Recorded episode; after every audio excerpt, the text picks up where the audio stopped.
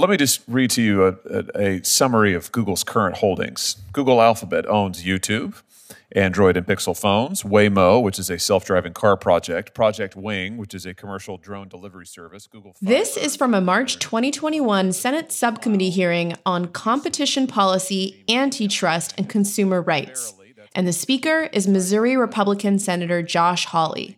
The same Josh Hawley who objected to the presidential election results and raised his fist to protesters who gathered in front of the Capitol on January 6th. And here he is, ticking through the laundry list of Google's businesses.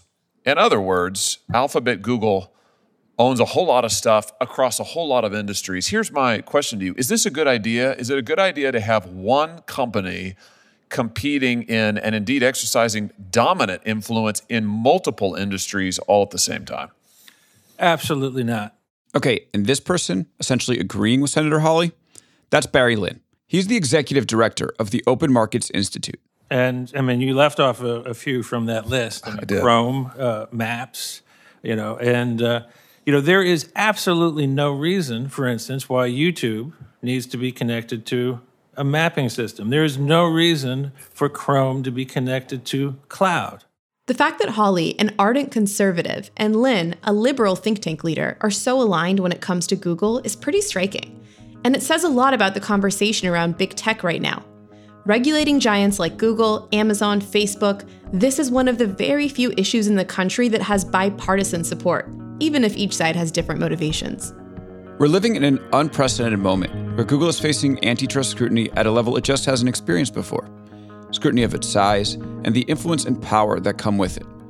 Which means we're living in a moment that could define the company, our economy, and our own daily lives for years to come. Because billions of us use Google's products every day.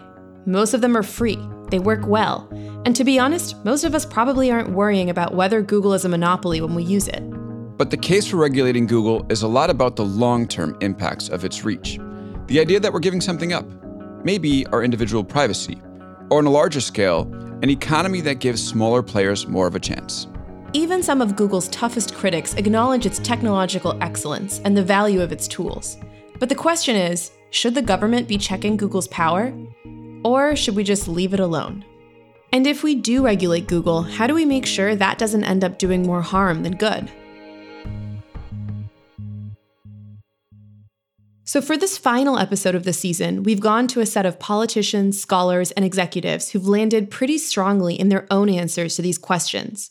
They all have different stakes in this fight, in whether or not to regulate Google. So, they clearly have monopoly power. Because Google lacks competition, it can get away with abusing us by violating our privacy. So, you kind of go around the internet and you see things that you already agree with because companies are showing you things based on this profile about you. It's an amazing leveler, an equalizer. Because of the advertising business model, uh, poor people have access to exactly the same information than, that, as a rich person might. And I think that's really worth defending. You're going to meet this cast of characters soon. But first, there's a story we've been waiting to tell you about the moment real antitrust scrutiny of Google began. The story of DoubleClick, an online advertising company Google bought in 2007 for $3.1 billion in cash. DoubleClick made it official that Google, it wasn't just an online search company that sold ads. Google was an advertising giant that would underpin the business of the entire web. Which means that now you likely interact with DoubleClick just as often as you use Gmail, search, or YouTube, if not more often. And though Google has renamed it, DoubleClick software is the tech that serves up many of the ads you see across the internet. DoubleClick is the invisible reason it's virtually impossible to get online now without dropping a coin into Google's pocket.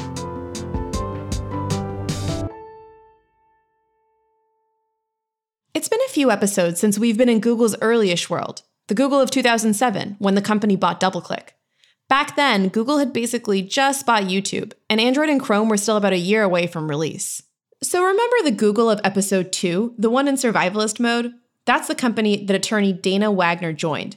He says Google approached him to establish the company's antitrust practice. And we should note up top, since Google was his client, that the company gave him permission to speak with us.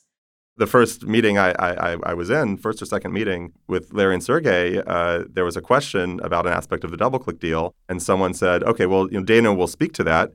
And Larry said, "Who's Dana?" And they said, "Oh, he's our new antitrust attorney." And he sort of shook his head and said, "We have an antitrust attorney." it, it, was a, a sea change. That would be something that Google would need full time. It's hard not to hear Larry as being out of touch with the reality of Google's situation here. Even if Google was still in survivalist mode to its founders, by the time Wagner was sitting in that room with Larry Sergey, Google was already wildly profitable, with the world's leading search engine. But still, Wagner himself questioned his role.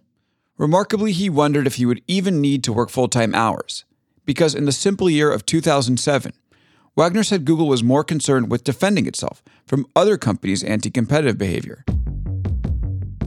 And one company loomed especially large so much so that Wagner remembers a special codename task force inside Google that was built to keep an eye on the competing giant. I, I believe it was called Canada because you know Microsoft are our friendly neighbors to the north. Or not so friendly. Microsoft was known for flexing its power against its competitors, and for years, it had been embroiled in its own antitrust scrutiny. So to Google, Microsoft was the big bad tech monopoly. And unlike Microsoft's products, Google's products were mostly free, Google had chosen to support its business through advertising rather than something like a subscription model for search or a lump fee for Gmail. And online advertising was a huge market. The web was where all our eyeballs went. It was valuable real estate. So, this is where DoubleClick comes in. DoubleClick was one of the most successful players in this booming market because the company aggressively took advantage of an opportunity to use technology to reinvent advertising we're talking about the mid 90s or early 90s, uh, was the idea of an ad network uh, where a single sales entity would sell ads across many websites. And that would be convenient for both sides. Ari Paparo founded an online ad company called Beeswax. And back in 2007, he worked at DoubleClick. So he wasn't advertising when the internet transformed the industry. Before the web, if you were an advertiser, you basically knew where to go to sell your ads. There were just a handful of big TV networks, radio stations, and magazines. But then, when we all got online, suddenly there were hundreds of places you can put an ad. And so the typical way of buying and selling ads in, let's say, TV, where you can do it over three martini lunches, doesn't scale very well because you'd, you'd be very drunk if you had to have those meetings with 50 different publishers. So DoubleClick did the job those martinis used to do DoubleClick was software to connect advertisers and publishers and broker their deals. It's a great business model because you could, you can extract a pretty large margin on that business because really the neither side could do it without you. The advertisers couldn't place their ads in that many sites and the publishers couldn't sell to that many advertisers. So it was a middleman position, but it's a very lucrative middleman. Or you take like 30% or something like that. Could be higher. It could be quite a bit higher in some cases. Margins quite a bit higher meant that for each dollar spent on online advertising, a company like DoubleClick would cut off a sizable chunk before it ever reached the person who created the content the ad was appearing on. Like Paparo said, DoubleClick was in a lucrative position. And it was poised to become part of a giant. My boss, a guy named Neal Mohan, he was in charge of selling the company. And he literally had a spreadsheet. And the name of the spreadsheet was ymag.xls because there were only four people who could possibly buy this company Yahoo, Microsoft, AOL, and Google. Uh, and the, what the spreadsheet said was if you own DoubleClick, how much money will you make? And the answer was an enormous amount of money. Oh, I don't no, I don't remember that. I'm not sure the bankers would, would have let me do that. Neal Mohan, Paparo's then boss, is now a top executive at YouTube. You heard from him in episode 3. He's one of the most important people inside Google, and he came to the company through DoubleClick. At the time of the acquisition, Mohan was DoubleClick's head of products. Even if Mohan doesn't remember that spreadsheet, he did say it's still possible it existed for internal use. So DoubleClick could make Google an enormous amount of money. But when I asked Mohan about the acquisition, he put DoubleClick's value into more googly terms than that. It was about uh, creating uh, opportunities for publishers of all sizes. Of course, Google had that heritage with search, uh, and DoubleClick really sort of fit into that heritage because, you know, coming from the DoubleClick side, that was also our mission, which is to enable publishers to be able to generate revenue uh, to produce the content that they were producing, whether it was, you know, a large publisher, or small publisher. What Mohan is saying here, that was the premise of Google's DoubleClick acquisition. and it's worth spelling out. The vision was imagine the web is an untapped field of riches, a landscape with a wealth of oil bubbling beneath its surface. That oil is ad revenue. And in Google's vision, DoubleClick, under its control, would help everyone get a share of that oil. Because Google would help connect publishers to advertisers. It would help the little guys make money, get in on the advertising business. And by letting everyone in on that business, Google said it would help the web flourish with more and more ad supported content. Today, we're still wondering whether the open web is as equitable as Google said it could be. We'll get to that. But there was another compelling reason for Google to buy DoubleClick competition. The other companies on that spreadsheet, Yahoo, AOL, and Microsoft, if they bought DoubleClick, that could have been a real threat to Google's ads business. And vice versa. There was a bidding war for DoubleClick, especially between Yahoo, AOL, Microsoft, and Google. The rumored price for the company was around 2 billion, a whole billion less than what Google would buy it for. In April 2007, Google beat out its competition and bought DoubleClick for $3.1 billion, which meant Ari Paparo would soon be a Googler.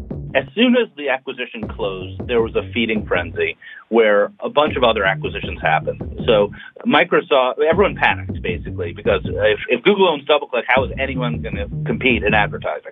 So there was this sort of clearing the deck where everyone said, okay, new, the new world's emerged and we realize what it's going to look like. And holy cow, Google's going to win it unless we do something. Microsoft was so spooked it spent more than $6 billion on another online advertising company just a month later. Microsoft and AT&T also sounded alarm about Google's acquisition of DoubleClick in the press, saying it would reduce competition on the open web. You could view this as being pretty rich coming from Microsoft, but one thing was clear. Google's acquisition left other tech and media giants sweating. Days after the DoubleClick deal was announced, Google CEO Eric Schmidt talked about it on stage at the Web 2.0 Expo in San Francisco. Schmidt was in conversation with John Battelle, a journalist and author who helped launch Wired back in the 90s. It's a gorgeous story, isn't it, that you have Microsoft and AT&T complaining in the Washington Post and the Wall Street Journal about Google and antitrust. I mean, it is sort of a beautiful. What's beautiful about this? Do you have a response? Yes, they're wrong. Come on, they're wrong. Give me a break. Okay. There, there's a long there's a long list of reasons that they're wrong. Um, advertising is almost a trillion dollar business the totality of what we're talking to here is about 1% of that. This is an emergent business with lots of different choices. Customers have lot, lots, end users have choices, advertisers right. have choices. And these are people who were involved in the acquisition reviews, as best I can tell, who lost. Right. So basically, what Schmidt is saying is no monopoly here with this Google deal. All those alarm bells, they're just getting rung by sore losers. He also repeats Google's premise for the deal that this will mean a flourishing web filled with more choice, more content, for users, advertisers, and publishers. But it wasn't just Google's competitors who thought this deal might make Google too powerful. Unlike its YouTube buy, the DoubleClick acquisition did not sail through government inspection. Which meant antitrust counsel Dana Wagner was finally very sure that he'd be working full time hours. But even as it became clear that Google would have to defend its acquisition, Wagner remembers Larry and Sergey still didn't see their company as a giant worthy of that scrutiny and that was weird for them because they, they are true believers, right? They really believe that everything they're they're doing um, is valuable and, and a social good, and they weren't used to being on their back foot with uh, with criticisms of the behavior. Uh, there was always sort of a, a slight naivete about the role of the company in the world, and I actually found it to be inspiring and, and kind of touching. But uh, Larry and Sergey really do want open competition and they don't want people using their products who aren't freely choosing to do so. And they do think, rightfully, that they're investing huge amounts of, of resources into projects that are good for the world and, and probably collectively over the long term benefit them as a company economically. But they won't all do that. Wagner called this naive. I think that lets Larry Sergey off a little easy.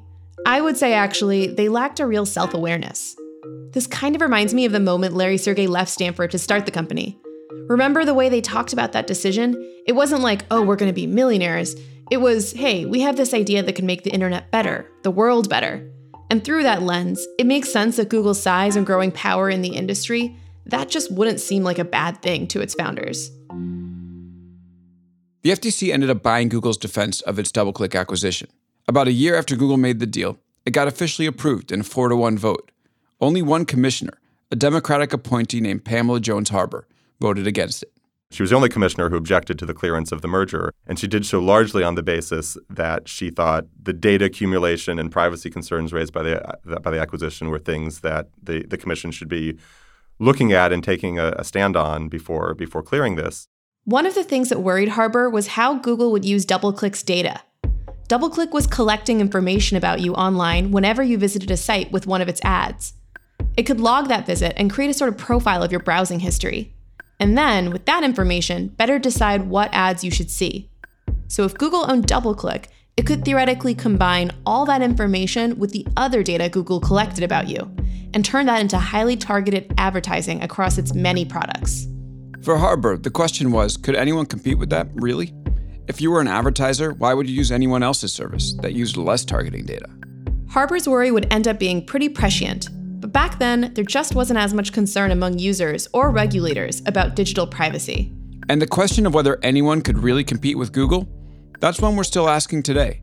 Because some of those who expected Google with DoubleClick to support a flourishing web, they've ended up pretty disappointed. Remember those margins DoubleClick charged its advertisers and publishers? Google kept those margins pretty high. So, Google may have designed a system to redistribute some of the wealth of the internet but not without a hefty tax. Now, the advertising market is dominated by two giants Google and Facebook. Google is ahead. And both those giants, they're cashing in while everyone else is essentially scrambling to make money, including small businesses and even major publishers. Journalism is just one of the industries that's been hit hard as Google and Facebook became brokers between publishers and advertisers and started taking a big cut of the money. And Google was able to grow so big in that critical market in part because this DoubleClick deal went unchecked. But now, let's just say, people are checking. When Elizabeth Warren ran for president, she actually called out the DoubleClick deal as something she'd want to unwind. And even Dana Wagner, the man who defended the deal for Google, he acknowledges the world is different now. I think to a lot of people, looking at the world and looking at the, the high levels of concentration across many industries uh, in, in, the United States, it, it's hard for them to look at that landscape and say, well, we have meaningful, robust antitrust enforcement that's protecting consumers because they're seeing all that consolidation. They're seeing the influence increasingly of a small number of companies. They don't feel like they have choices.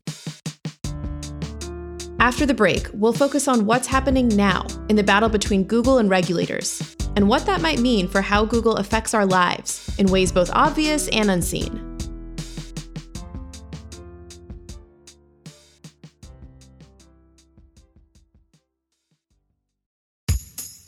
Michael Cohen, Trump's former attorney, fixer, and friend, testified this week in Manhattan. Todd Blanche is upset because he knows that he looks like a fool right now representing Donald Trump. It is the stupidest opening to a cross examination I have ever heard, and I have heard a lot of stupid stuff. I'm Preet Bharara, and this week, Katie Phang, host of MSNBC's The Katie Phang Show, joins me on my podcast, Stay Tuned with Preet, to talk about the latest court news from Trump's trial. The episode is out now. Search and follow Stay Tuned with Preet wherever you get your podcasts.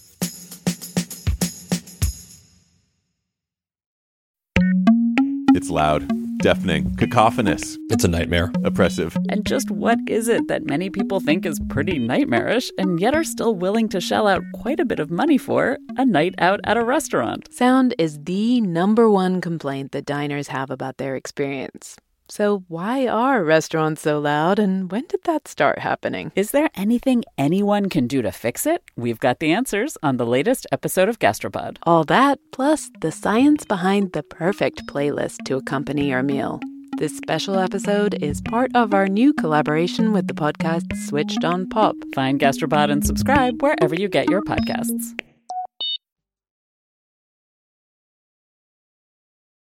The sense that concentrated power in tech can have real consumer harm, it's been building for a long time. The European Union has been out ahead in trying to regulate big tech. And in the US, a small group of influential scholars have started what's been called the quote, hipster antitrust movement, pushing for more aggressive action toward major companies.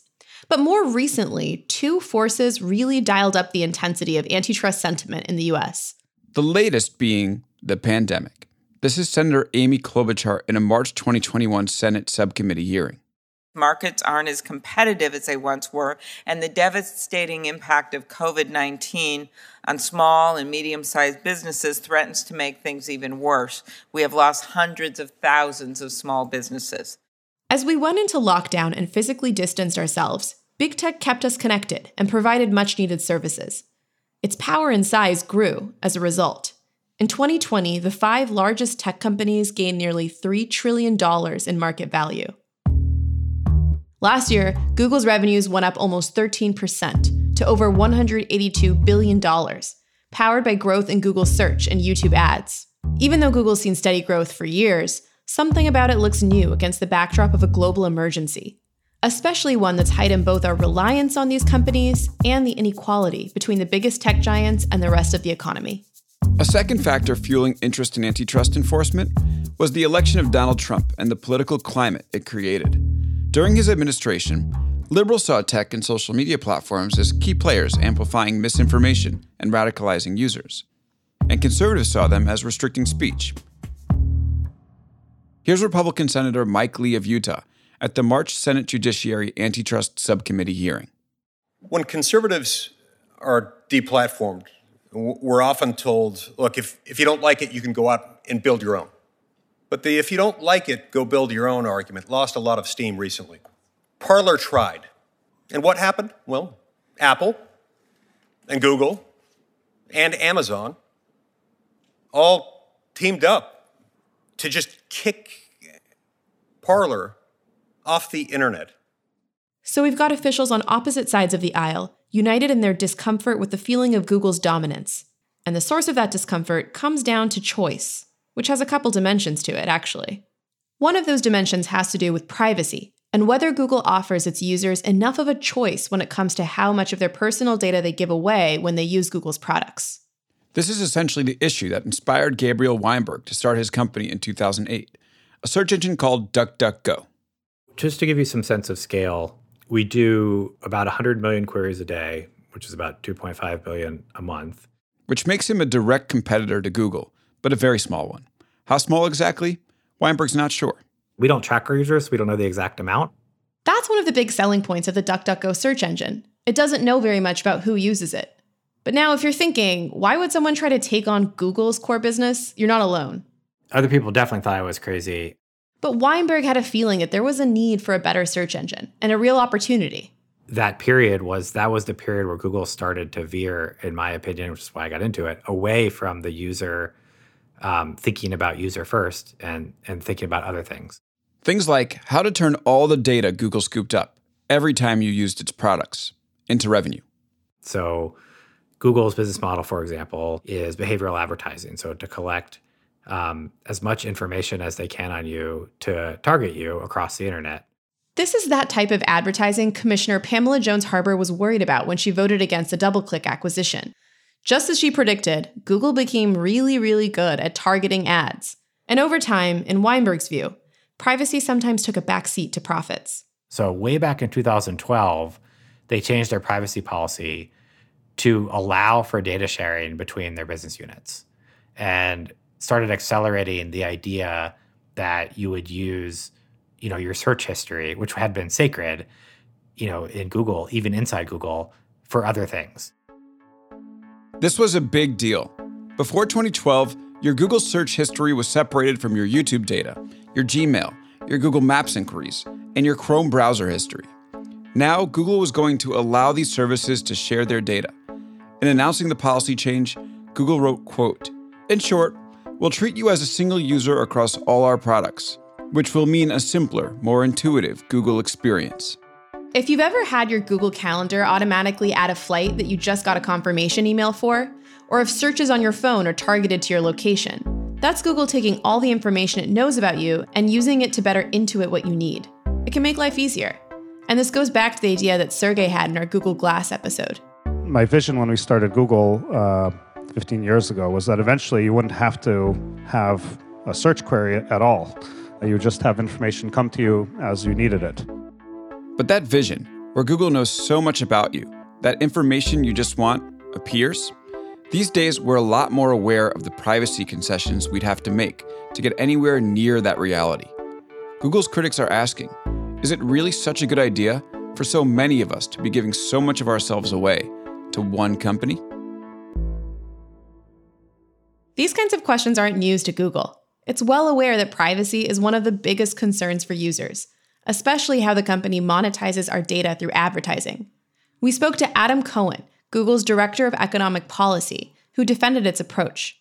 So we, we, we want advertising to succeed. Advertising helps fund a free and open web and it delivers enormous benefits to businesses and consumers. Uh, but we also need to ensure that advertising and privacy aren't at odds with each other. To Google, behavioral ads are another boon to your experience online. Because since those ads are based on your browsing history, they're theoretically tuned into what you actually want and need. So you get relevant marketing. The site you're on gets revenue. And the advertiser, they might even score a new customer. And the key question in my mind there is whether or not privacy and security can be maintained. And in Cohen's view, Google's doing a good job maintaining that balance. But even while highlighting the benefits of using data to target ads, he recognizes that many users worry about whether they're being watched online.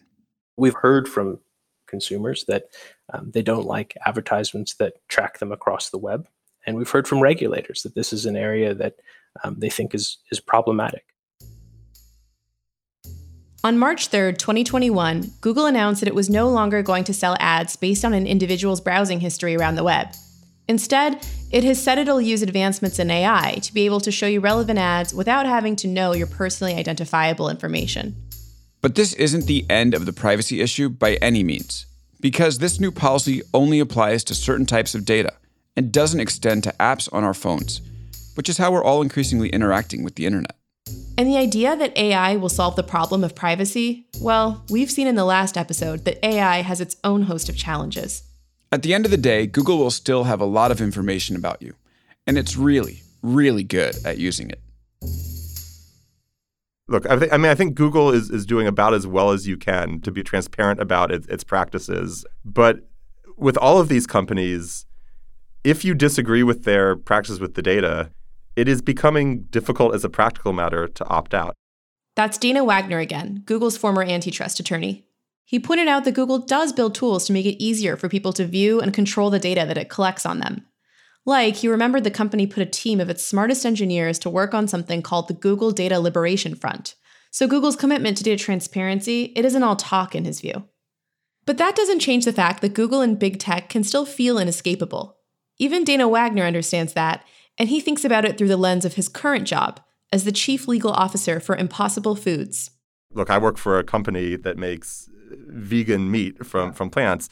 I, I, am an animal lover. I'm an environmentalist. I, I want to reduce my dependence on industrial animal agriculture. Um, I, I'm sure there's leather in my shoes. It would be hard for me to buy clothing that didn't have any animal pro- or didn't have any questionable labor practice and stuff.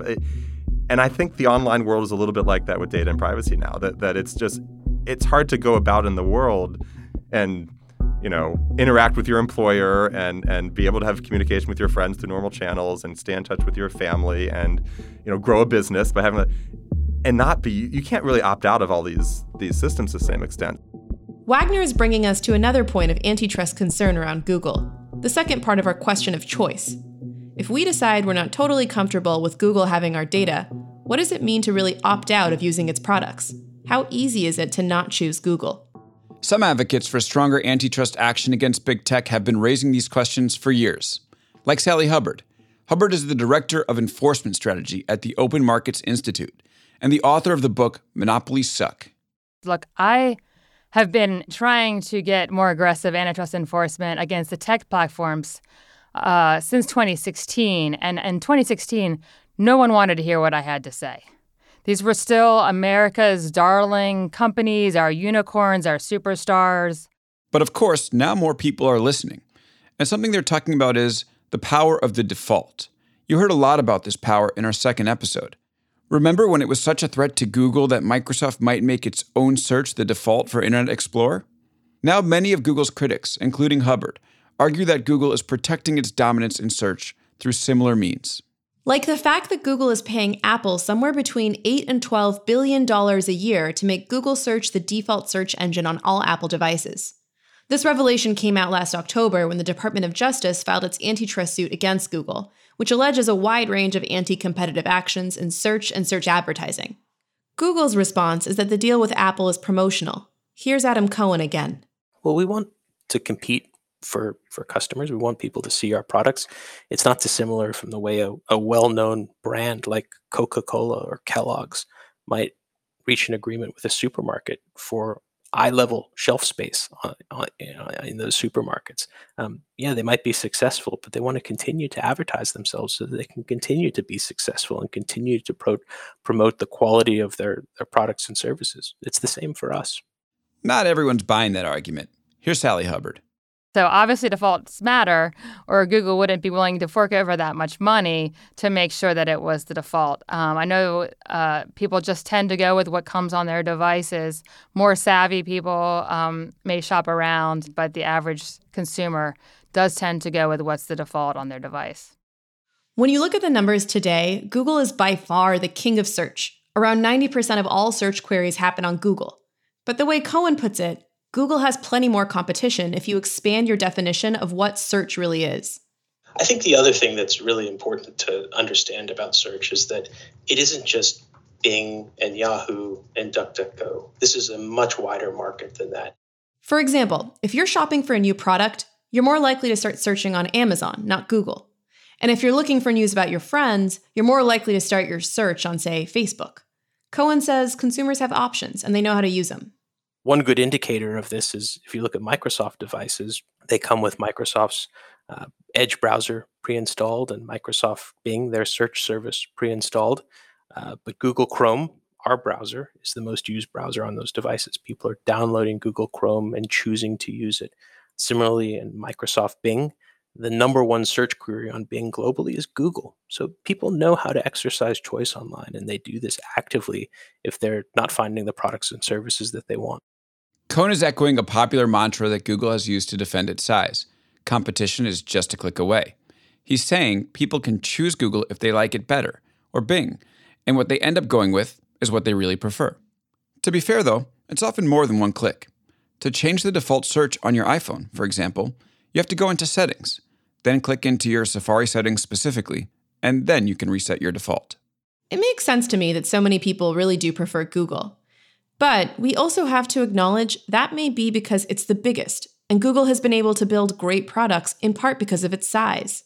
So even if competition like DuckDuckGo is a click away, for some users, it's just not worth the effort to switch. Which DuckDuckGo's Gabriel Weinberg is painfully aware of. Obviously, we're pretty big, but we're not that big, right? And so, what's the delta? Um, to us, it's Google's anti competitive tactics. So, you know, 100 million people have found us but we think we'd be much bigger if those kind of, if it was kind of easier to switch effectively. For Sally Hubbard, Google's actions are textbook monopolistic maneuvers. What they should do is compete based on merit by innovating and offering the best products and services. And in many respects, Google has done that. But what Google also has done is made sure that no other company could even get an opportunity to compete against them. And that's like one of the main allegations in the DOJ's case, for example, is that Google, ironically, has not done exactly what Microsoft did. With its monopoly power in the Android operating system, uh, Google said to phone makers, just like Microsoft had said to computer makers, you're going to install our apps as the defaults. So that's the problem. Antitrust laws basically demand that companies compete by offering superior products and services and not by using their muscle to kick out competitors. There's another dimension to this, to what critics view as Google muscling out competitors, and what Google says is just delivering a better product. And this has to do less with what search engine you use, but when you're actually on Google, what search results you get. Google's been accused of scraping useful information from other companies' websites and displaying it on its own search page. You know when you look up lyrics to a song on Google, how those lyrics just pop up? You don't have to click out of search? Critics argue that's a blow to the site that provides those lyrics, because you may never actually go to that site, in which case, it wouldn't get to show you its ads. A July 2020 investigation by The Markup found that many Google searches just led users right back to Google. Specifically, 41% of the first page of a Google search on a mobile phone was taken up by Google products. Like ads, so called knowledge panels, like the little panel that would show you those lyrics, and related searches. Google has said, like it does on the privacy question, that this is for the user's benefit. Google is finding what users are looking for faster, and it isn't making money from stuff like song lyrics or recipes. Gabriel Weinberg has seen DuckDuckGo grow significantly over the past year. That 100 million daily searches is twice the number of the year before. And we're starting to get big because just the user base has gotten big. But it takes, you know, offline conversations to explain these things to people and really kind of get it, so to speak. And that would that would just take time. Um, the final thing I'd say is we're not trying to take over the world. I mean, we are trying to be an option for people who want privacy. We think that most people want it. Compared to Larry Sergey in their founders' days, with their grandiose vision of trying to organize all the world's information, it strikes me how much narrower Weinberg says his ambitions are here. It's like he's banking on that appeal of the narrowness, that this company isn't after world domination. But in a way, one of the strongest rationales for breaking up Google is that we need more people like Larry Sergey, chasing that dream of conquering the toughest problems in tech. I think what we really want is more technology companies, a, a, marketplace that's working properly, that has real competition. That's Representative David Cicilline, Democrat from Rhode Island. He's chair of the powerful House Antitrust Subcommittee and someone who the New York Times wrote may be big tech's biggest threat. Last year, the subcommittee put out a 300 plus page report about big tech, concluding that Google, along with the other major tech giants Apple, Facebook, and Amazon, were all engaged in anti competitive behavior. I asked Cicilline why he spent the past several years digging into tech regulation, a messy and complicated topic. So the next great idea, the next great entrepreneur can develop a company and actually enter the marketplace and compete successfully. We want more of that, not less of it. When you hear these stories of small businesses that come up with these great new ideas and then just get crushed because there's a change of an algorithm, because they're excluded in some way, because their services or products are replicated or stolen by these platforms, it's heartbreaking. And we've got to do something about it. Cicilline is referring to a widespread criticism of big tech, a strategy nicknamed copy, acquire, kill. What that means is if a company has an innovative product or a feature that threatens a tech giant's business, the giant will either copy the idea or acquire the company and build it up in its own empire, or just shut it down. Over the years, Google has acquired and shut down numerous competitors and startups. There's even a website, one of my favorites, called Killed by Google, that keeps track of all the products that the company has gotten rid of. Some probably deserved it, but who knows if some great ideas were killed because they just were too niche or unuseful for a trillion dollar company. Cicilline and Amy Klobuchar are going to lead the antitrust conversation for a Congress that's eager to take on the issue. Klobuchar has introduced legislation to beef up antitrust laws and government enforcement and make it harder for major tech companies to buy their competition. Both are also co sponsoring legislation that would allow newspapers to collectively bargain with Google and Facebook over ad revenues on their sites. And as Cicilline confirmed in our interview, there's a set of even more drastic regulation, quote, absolutely on the table structural separation. Structural separation would rock Google or any of the tech giants because it would essentially mean breaking them up. For Google, that could mean separating its search and ads business. Elizabeth Warren has already taken a stab at outlining how this could work, and if enough other legislators could get on board, I mean, it might be a stretch, but this could become a reality. But many would say that breaking up Google is not without risk to its users. We asked Marissa Mayer about the criticism that Google's too big. She's the early Google executive and former Yahoo CEO you heard from in our first episode on the origin story of Don't Be Evil. It's not obvious sometimes from the outside, but you know, say, well, there's search and there's maps. Like, aren't they just two different things? But actually, understanding maps well makes your search better, and understanding search well makes your maps better.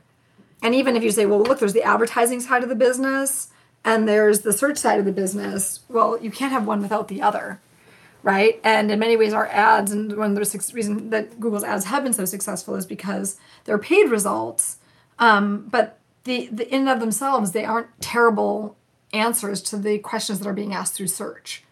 Uh, they actually make in many cases the, the search experience better. Google is also spending lots of money on lobbyists, think tanks, and academics themselves, in part to convince lawmakers of this argument. But not all Googlers are wary of the idea that their own company should be broken up. And this is fascinating. In the run up to the 2020 election, I did a story with Rani Molla, co host of our Netflix season, about how Googlers were reacting to the increased focus on breaking up big tech. According to FEC records, Googlers donated the most to Warren and Sanders primary campaigns in the first six months of 2019. When I asked Googlers why they were in favor of politicians who wanted to potentially financially harm their own employer, they gave me surprising answers. They thought breaking up Google was the right thing to do for the economy at large and could be good for Google's own business because they thought it could force Google to return to its startup roots, recapture that bootstrapped work culture, and ultimately spur innovation. But some other Google employees, and especially executives, say that there's a major risk in going too far with regulation, that the wrong move could stymie not just Google, but the entire tech industry, a part of the US economy that's growing, creating jobs and homegrown products that are used and sold around the world. Here's Adam Cohen again. Google last year invested almost $28 billion in research and development. That's more than the annual budget for NASA. That gives you a good sense that we're not resting on our laurels and that we're not letting past success um, make us comfortable that we're going to continue to be successful in the future. What Cohen's saying is that Google's massive research dollars fund innovation that can benefit all of us, and regulation could mess that up. But it's hard to test that claim without knowing what regulation would look like. This is about saving capitalism and building an economy that works for all Americans. It's about laws that throughout our history have rejuvenated capitalism the breakup of the rail trust, the breakup of Standard Oil, to the breakup of AT&T. This is the battle of a century, and it feels like every century uh, we take on these laws in a big way, uh, and this is our moment.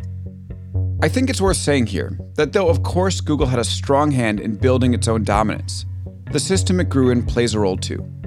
In our modern economy, the winners take all, and the losers go home.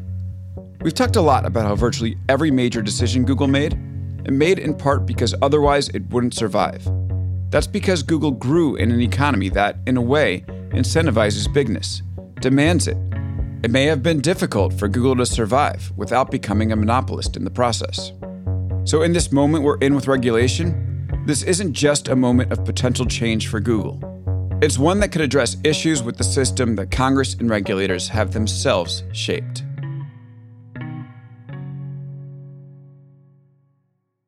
As we put together this episode, we kept coming back to a certain image. From 2004, when Larry and Sergey gave a TED talk called The Genesis of Google. It was just a few months before the company's IPO, and so Google was, to use Sally Hubbard's word, a darling of Silicon Valley. Sergey started the talk by projecting an image of the globe onto a screen behind him. It looked like the Earth lit up at night, with colored dots all over the continents. This is what we run at the office that actually runs real time. Here it's slightly Each dot, Sergey said, represented about 20 to 30 Google searches. slightly logged. But here you can see around the world how people are using Google. So you can see here we are in the US, and they're all coming up red. Where there we are in Monterey. Hopefully I can get it right. He started to spin the world around to show that Google was everywhere. Um, you can see that Japan is busy at night. There's a lot of activity in China. There's a lot of activity in India. And Europe, which is right now in the middle of the day, is going really strong with a whole wide variety of languages. Even in Antarctica, uh, well, at least this time of year, uh, we from time to time will see a query rising up. And if we had it plotted, There was even Google orbiting around the world. and if we had it plotted correctly, I think the International Space Station would have it too. This image, it sort of tells the whole story of Google, the company that started with an ambition to serve the world better information and succeeded. Everywhere, around the world, wherever there's internet, there's Google. But now, watching Sergey spin the world around, pointing to Google's reach, the company's mission hits a little differently. I think it's really telling, though, that one of the strongest arguments for regulating Google is that we need to do so for the next Google to succeed. Because implicit in that is a recognition that Google did really change the world, for good. So there's something about Google that's worth preserving or replicating, which is a sense you get even from the employee activism we talked about, that there's something inside Google worth fighting for. I'm really struck at the end of this season by how Google's idealistic origins have always been in tension with the reality of its own ambitions, and where it's ended up as a company of immense size and power. Google has never really stopped seeing itself as idealistic, as different from other big tech companies. You heard that from Sundar Pichai's comments in our episode about Google's culture. But now, with potential regulation, Google is being forced to recognize its own strength head on. And it's going to have to redefine its identity and goals in a new way that we as a society accept, while it continues moving forward as a business. The stakes are high for Google to get that right. Because we need Google, but now Google needs us and our trust too.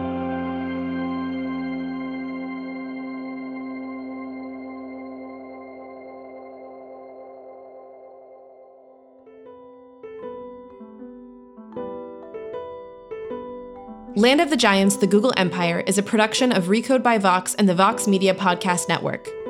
Special thanks to Adam Clark Estes for his editing help on our final couple episodes. Also, special thanks to Peter Kafka, Dieter Bohn, Julia Furlan, Charlie Herman, Cynthia Betubiza, Brandon Santos, and Lauren Katz. Megan Cunane is the show's lead producer. Lisa Soep is our editor. And a note, she just joined the team working on Language Please, a Vox Media project that received funding from the Google News Initiative. Nathan Miller is our associate producer and engineered this episode. Emily Sen is our fact checker. Our theme song was composed by Gautam Srikishan. Sam Altman is Recode's editor in chief. Art Chung is our showrunner. Nishat Kurwa is our executive producer. I'm Alex Kantrowitz. Big thanks to Recode for inviting me to be part of the series, which I was a fan of as a listener before joining as a co host. And I hope you and I can continue our conversation. You can join me every Wednesday for my weekly interview series, Big Technology Podcast, on your favorite podcast app. And I'm Shirin Ghaffary. If you're craving more stories about the other tech giants, you can listen to our past seasons on Amazon and Netflix. And you can follow my work more on Vox and Recode.